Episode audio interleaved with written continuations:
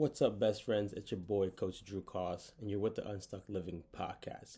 So, today's topic is going to come from a question that I had on Instagram, and it is why do we feel we need to do it all or know it all?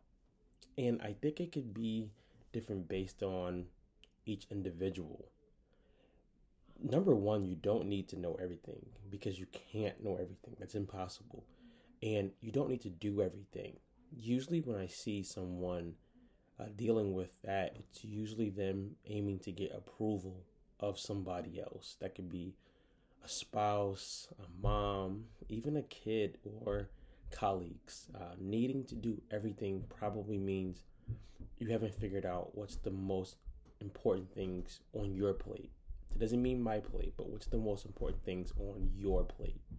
Now, some things you can do when you feel this way is write out what are the top three things that I have to do for maybe the the month, then maybe the week, and then maybe the day. And anything else that's not in those top threes, they're gonna take a back seat for that moment. Now, when we start to do this, we start to um, sometimes feel frustrated because we think we have eighty thousand things to do.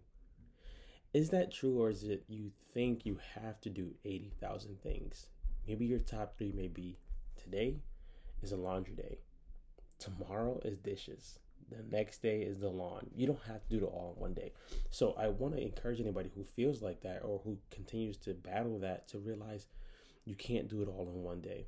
I'm big on trying to outsource everything you possibly can.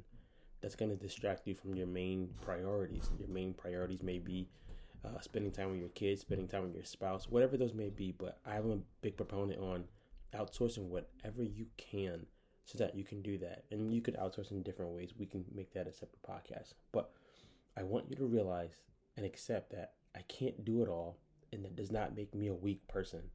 It does not make me less of a person. It just means I'm a human being. Second, I don't need to know it all, and this is why God has given us relationships on earth. I can go get mentors, coaches, colleagues.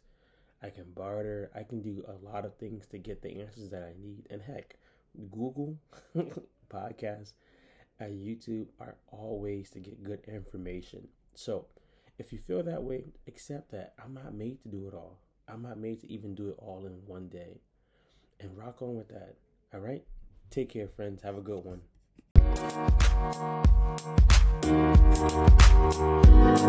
Thank